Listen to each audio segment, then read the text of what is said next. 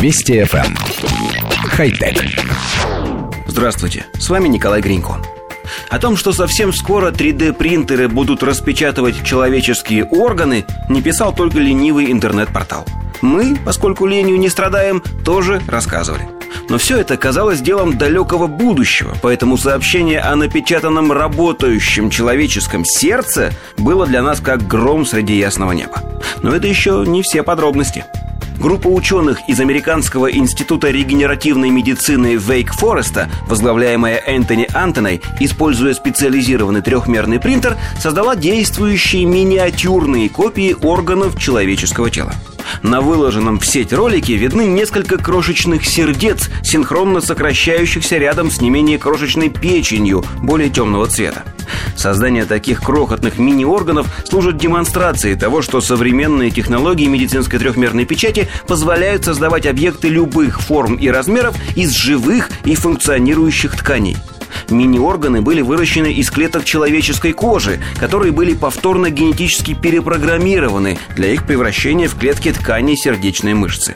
Таким образом, ученые получили разрозненную группу клеток одного вида, которой при помощи специального трехмерного принтера была придана необходимая форма и размер. К слову о размерах, мини-органы имеют диаметр всего в четверть миллиметра.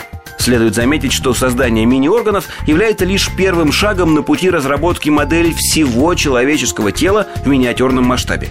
Копии органов, несмотря на их размер и более простое строение, почти полностью имитируют функции их прототипов. В конечном счете из таких мини-органов можно будет сформировать целую систему, на которой можно будет проводить испытания действий как болезнетворных бактерий и вирусов, так и новых лекарственных препаратов. Коллектив редакции нашей программы просто ошеломлен открывающимися перспективами.